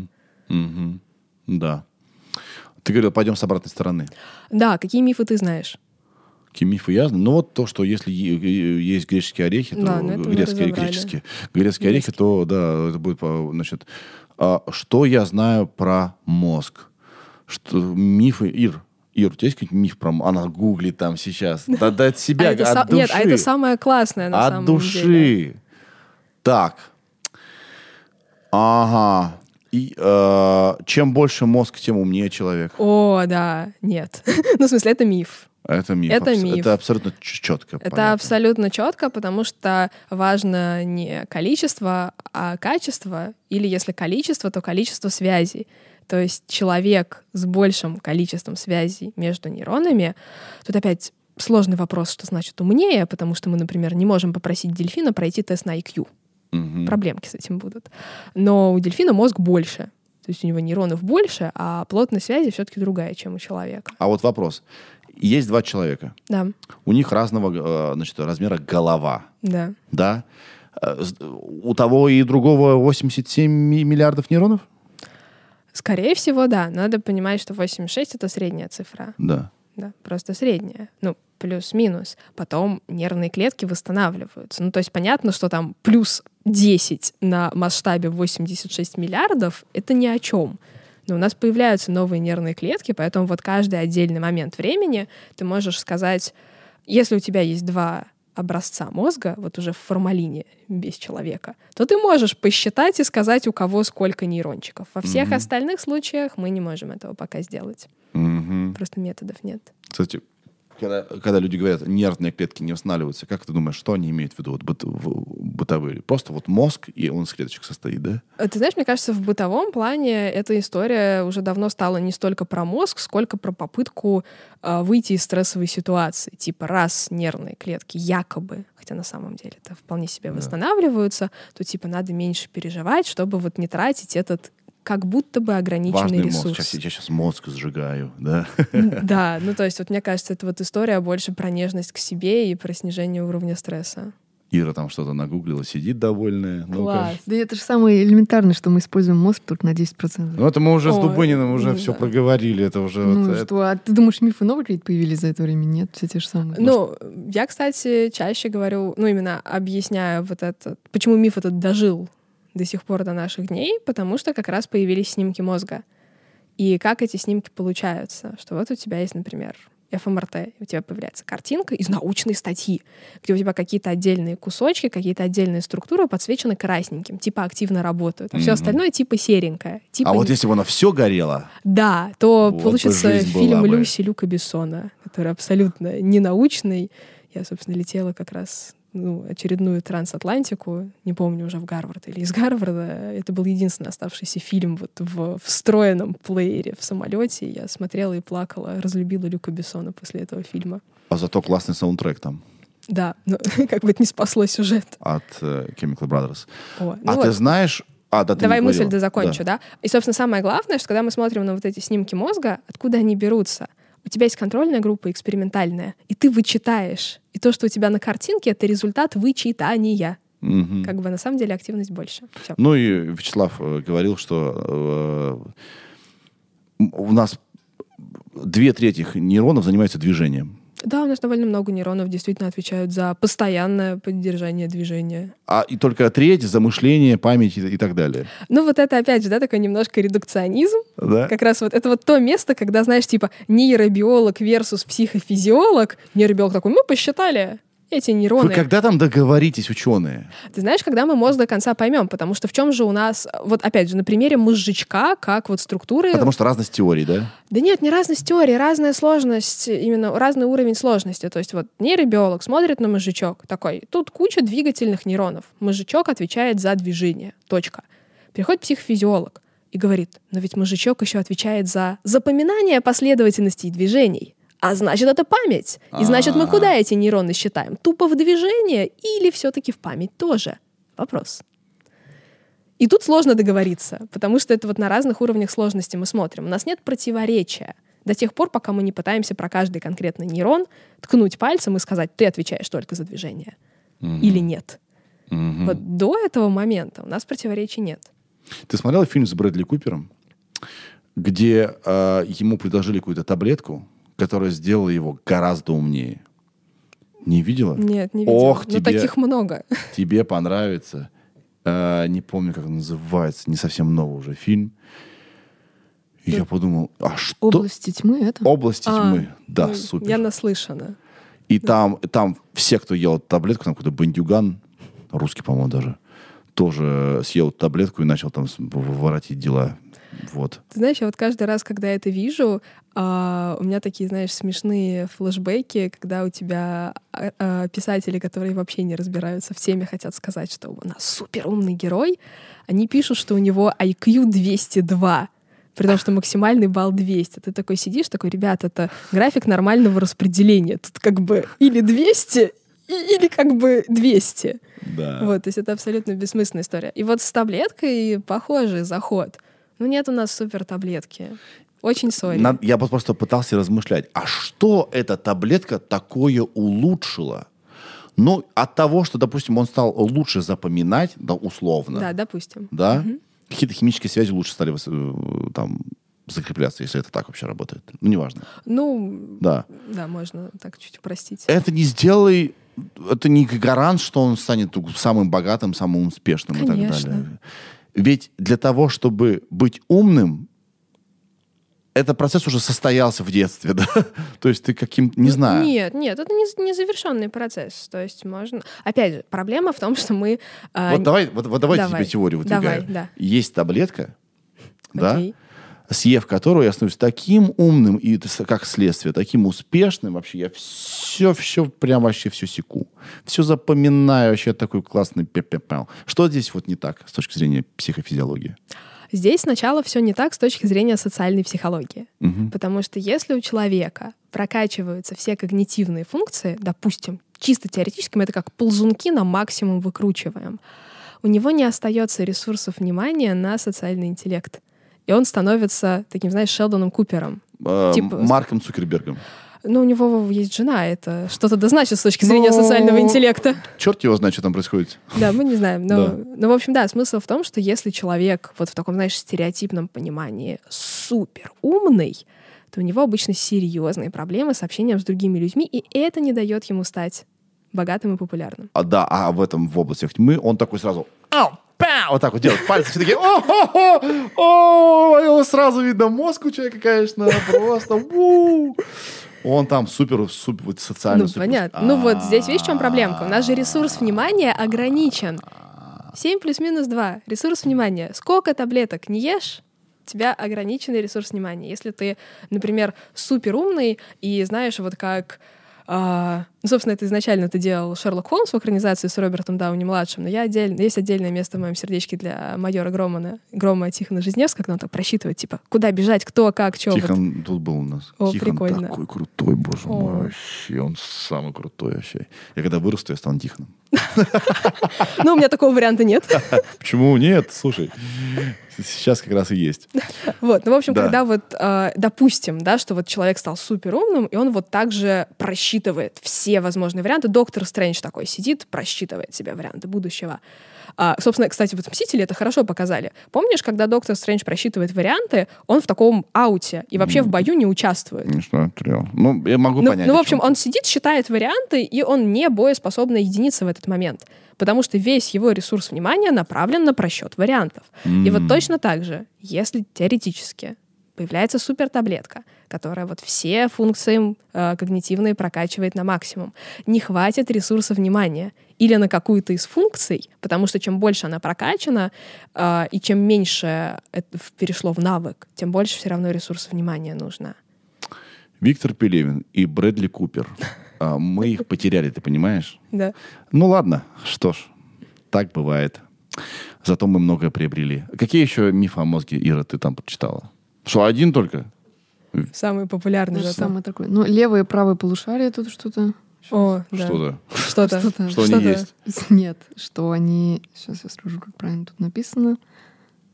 А, ну что, левополушарный тип мышления и правополушарный. Вот, да, это Спасибо, тоже. Да, Я спасибо. это слышать не слышал ни разу. Вот, вот я поэтому и сказала, что я в этом плане не самый релевантный пример, потому что... Ты а, собираешь это мракобесие, да? Ну, я вынужден. Давай так. Да. Я, Оно может, тебя находит. Оно меня находит, меня об этом спрашивают. Ты бы и рада.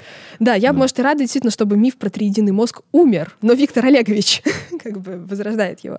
Да, а про полуш- якобы право или левополушарное мышление. А, откуда вообще это выросло? Ну, то есть, в любой же миф, он вырастает из неправильно понятых и пересказанных реальных научных исследований. Мгм. Вот такой автоп я в этом плане всегда люблю преподавать журналистам-первокурсникам, потому что я к ним прихожу и говорю, проверяйте данные. Мгм. Особенно, когда разговариваете с учеными. Что нельзя просто взять и заменить термин на синоним. И что вообще-то текст надо присылать на пруфридинг, если это какая-то экспертная статья. И вот из таких вот нагромождений может вот возникнуть как раз миф. Откуда берется миф про что-то полушарное? А, Там есть вариация мифа, что якобы одно полушарие творческое, другое логическое. Причем в- Да, слышал такое. да, причем на разных сайтах разные полушария. Получается, то творческими, то логическими. Там нет какого-то четкого единства. А, или же действительно, что вот есть право полушарное мышление или лево. все это рождается из а, экспериментов с Газаниги, очень конкретно сейчас про них расскажу, и из а, вообще всей концепции межполушарной асимметрии, которая есть у нас в мозге. А, Что за эксперименты с Газаниги? А, Два ученых решили помочь людям справиться с эпилепсией. Мгм. Как у нас в мозге выглядит эпилепсия? Что есть некоторый участок мозга с повышенной активностью, это эпилептический очаг. И вот эта вот повышенная активность эпилептического очага может распространиться на весь головной мозг, получится эпилептический припадок. То есть есть такой спазмирующий какой-то, да, участок, который может закоротить весь мозг. Да, да, вот закоротить очень четкая метафора. Ага. Да. И получится эпилептический припадок. И эти ребята с Перри и Газанига придумали классную историю, что у нас же два полушария, и неважно, в каком из них находится эпилептический очаг, но если разрезать мозолистое тело, которое соединяет полушария, то эта эпилептическая активность не сможет охватить весь мозг. У живого человека разрезать? Да. Суровое а, исследование нейробиологии в середине и второй половине прошлого века. Мгм. Вот такие дела. Вау. Так, ну и нашелся, наверное, желающий. Нашлось несколько желающих, у них была целая группа людей. Ну, потому что обычно люди с эпилепсией, это сейчас мы медикаментозно умеем с этим справляться вообще. Да, это была невыносимая жизнь, да. А, Ну, это неудобно, неприятно. Ну, насколько это тяжелая жизнь, человек готов. Так, ребят, распилите мне мозг уже наконец-то. Причем, кстати, Да. много таких кейсов. Вот в случае с памятью есть еще отдельный пациент ИЧМ, которому другой кусок мозга вырезали. Как раз вот гиппокамп ему вырезали тоже, потому что у него там был эпилептический очаг. Мгм. И так мы и узнали, что гиппокамп отвечает за вообще-то перенос информации из кратковременной памяти в долговременную. Мгм. А с перегазонига разрезали, иссекли мозолистое тело, полушария оказались практически разъединенными. Причем практически... А с- они не срастаются обратно? Нет, Как вот кожа? нет, нет, у нейронов все не так просто. То есть у тебя мозолистое тело — это очень плотный пучок волокон. Если ты его вот так вот жестко механически повредил, то как бы все, ты Мгм. сломал. Ну, как бы чуть успокаивая, есть еще передняя и задняя комиссура, которые тоже соединяют полушария между собой. Но это очень маленькие такие вот пучки связи спереди и сзади, очевидно. А вот мозолистое тело, прям такой плотный кусок волокон. Если его разрезать, то связь между полушариями так прям нарушается. Хорошие новости. И э, задача была такая, так, пусть спазмирует одно полушарие, Да. а зато второе нормально И будет. тогда не будет эпилептического припадка. Мгм. Вот в такой вот полной мере. Там же эпилептические припадки, они бывают большие и малые. Малое — это когда просто там может быть легкая потеря сознания, какая-то вот дезориентация в пространстве, может быть потеря координации движений. А большой эпилептический припадок — это как в кино показывают, что вот blackout, мышечные судороги, пена изо рта, вот это все. И вот пытались от больших хотя бы людей избавить эпилептических припадков. Мгм. И эксперименты с Перри и Газаниги как раз э, показали очень интересный прикол, связанный вот как раз с совместной работой полушарий, а, но вот пытаются это вот как-то не в ту сторону трактовать. Что реально показывали вот эти эксперименты? А, Они очень четко выделили такую особенность нашего мозга, что левое полушарие управляет правой половиной тела и получает информацию от правой половины тела. И наоборот. То есть Мгм. правое полушарие берет информацию, управляет левой частью тела. И что мы увидели в этих экспериментах?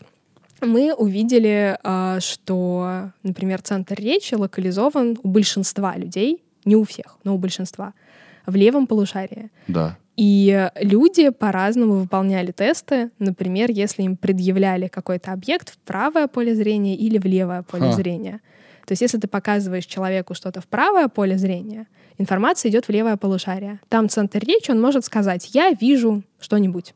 А если ты показываешь в левое поле зрения какую-то информацию, какую-то картинку или объект, то информация идет в правое полушарие. В норме это перешло бы в левое полушарие, человек бы точно так же сказал «я вижу вот это», но мозолистое тело перерезано, поэтому человек назвать объект не может, но может ему что-то подобрать То по есть он, смыслу. он такой, это... м, э, а, стакан, да, вот так вот. Ну, примерно, да. Погоди, а это не значит, что лайфхак мы тут нашли? Какой? Что для того, чтобы вспомнить что-то, то нужно смотреть, поместить это в... Получается, в какую часть полушария? Ну вот поэтому... правую. Вот поэтому и не нашли. В правую помещаешь, и в левой память, да, в основном? Так нет, речь только в левом. Только речь. А, только А речь. память э, размазана по Они- всей они на- не могли называть. Да, да, то есть А, они все понимали, все осознавали, просто назвать не могли. Все, я всё не так понял, Да. да. Но на самом деле вот эти эксперименты, они этим и ограничились. Что, окей, центр речи у большинства людей в левом полушарии. А миф-то как во- возник? А что миф- неправильно трактовали это все? Да, а миф-то возник из серии, что, ой, смотрите, у нас вот полушарии разная специализация. Плюс тут еще, знаешь, вот добавляют вот так вот дровишек в огонь этого мифа разные отдельные точечные исследования. Например, действительно есть данные, что в правом полушарии больше как бы процессов контроля и управления эмоциями. Но. Здесь надо понимать, что это не значит, что в правом полушарии находится структура, которая отвечает за эмоции, а в левом полушарии такой нет. Это означает, что все восприятие, ощущение эмоций — это слаженная игра оркестра нейронов. Нейроны есть в обоих полушариях, просто дирижер сидит в правом. Мгм. Вот. И, собственно, так вот весь этот миф и раскручивается, что дирижер может сидеть в каком-то полушарии. Это правда. Но в оркестре играют нейроны из обоих полушарий практически всегда. Блестяще. Блестяще. Гляну на время, что у нас. Ага, ага. Ну, мы молодцы. Мы молодцы. Ира, еще какой-нибудь э, миф и уже отпустим. Если что, ребят, мы записываем две части подкаста за один день. Мы тут сидим уже, наверное, три часа. Сколько? Уже больше, мне кажется. Мы молодцы. Вообще, просто как песня все летит. Так мне нравится. Ира. Мозг серого цвета. Не, мы сказали же, он Ну розовый. да, он розовенький. Да, ну, А я правда считал, что он серый. А потому что у нас представление о мозге или с снимков ФМРТ, где все делается серым, и только вот цветным подсвечивается активная структура. Или вот э, Из, образец. мультик- из мультиков. Ну или из мультиков. Кстати, подожди, у Пинки и Брейна, по-моему, розовый мозг. Вот я не помню. Белый, И, по-моему. Может, я не так много их смотрела. Да. Надо пересмотреть. То есть он розоватый, да, все-таки? Да, ну, опять же, он розоватый, потому что, собственно, вокруг кровеносные сосуды. И чем больше думаешь о хорошем, тем более розовый он. Ну, это, это Да. мы Чем- только что придумали Чем новый вы миф. больше печалитесь, тем более серого цвета. Да. Ты знаешь, прям как... э, Так вот, уровень счастья меряют цветом мозга, Ты ребят. знаешь, как в детской песенке про розового серого слона. Я не знаю такую песню. Ну, там именно смысл в том, что когда слон ощущает себя классно, на него светит солнышко, он такой, я розового цвета, я крутой. А в природе все взаимосвязано, поэтому с мозгом также. Это новый миф, можете распространять. Можете опровергать. Ладно, Ира, не ищи.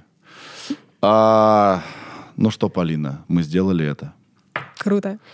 Книжку мы разыграем. Что мы еще забыли важного сказать? Может, ты хотела что-то сказать, но не успела? О, хороший момент. Ну смотри, у меня, безусловно, как у человека думающего, есть разные соображения из разных сфер жизни. Да. Давай я воспользуюсь тем фактом, что у меня есть Сережа микрофон и свой микрофон. Мгм. И вот использую его для такого, наверное, важного, э, важной такой мысли. А если бы я могла, знаешь, вот что-то изменить, то я бы добавила изучение психологии в школе. Вот. Это наша любимая тема. Мы так недовольны школьным образованием. Серьезно? Ну да, потому что оно не развивается так, как, вот недавно, да, я не знаю, когда вы- выйдет вторая часть нашей беседы, но недавно от- относительно того, как мы с тобой встретились, у нас э, была доктор э, психологических наук, да не поговорю, психологических наук, семейные детские, значит, э, специализация у нее, мать э, шестерых детей. Лариса Суркова. И вот мы говорили про школу с ней. И у нее тоже такие какие-то вот, вот ей тоже хотелось бы, чтобы школа побыстрее развивалась. Мне кажется, она устарела вот напрочь. Школа придумана для того, чтобы занять детей, пока родители работают. Занять детей, пока они не очень самостоятельные, пока они дети. Вот и все. И мне кажется, занять их можно поприкольнее. С этим тезисом соглашусь, но я бы еще точно добавила, знаешь, с позиции ученого, что школа еще, ну, и опять же, да, человек, который рассказывает про научные исследования, что школа нужна еще для того, чтобы заложить какой-то вот элементарный фундамент представлений о мире, чтобы люди потом всякие мифы о мозге не верили. Да, но мне кажется, фундаментальных знаний кот наплакал. Их мало. Их 11 лет рассказывать, ну, странно. Вот и- можно учить в школе критическому мышлению. Но вот это сейчас несколько, знаешь, так, э, растиражировано и переоценено, но можно. Ну, условно, да. Да, можно. можно финансовой грамоте научить детей. А, ты предложила научить их Я считаю, что нужно учить психологии. психологии, чтобы Но- они лучше себя понимали. И себя, и других, потому дру- что есть же еще социальная психология. Вот такой а, быстрый пример, знаешь, из серии э, Elevator Pitch, зачем вам действительно нужно знать социальную психологию. А, есть такой эффект социальной психологии, который называется эффект свидетеля. Он означает, что чем больше людей находится вокруг человека, которому стало плохо, с тем меньшей вероятностью кто-то реально подойдет и ему поможет Ага. потому что будет эффект диффузии ответственности. Каждый человек будет думать, ну, я там тороплюсь, не могу, не могу, там, не знаю, что делать. Кто-нибудь другой Да, у подойдет меня на самом деле мало компетенций. Я, конечно, врач, я спасаю жизнь, жизнь но у меня опыта всего два года. Я что? Тут, наверное, поопытнее коллега найдется, да? Да, и смысл в том, что э, если ты один раз это рассказываешь, то человек уже это запоминает. И в следующий раз, когда он окажется, если вдруг окажется в ситуации, когда кому-то реально будет нужна помощь, он сначала, может быть, по инерции начнет проходить мимо, а потом вспомнит, что подождите, это же ровно та ситуация, о которой мне рассказывали. Мгм. И даже если он, собственно, просто подойдет и обратит свое внимание на человека, которому стало плохо, это сильно повышает вероятность, что кто-то из тех, кто реально может помочь, тоже подойдет. Потому что начнется эффект социального заражения. Да. И вот таких фактов, их не так много, но они есть. И вот было бы очень классно заложить вот такой фундамент.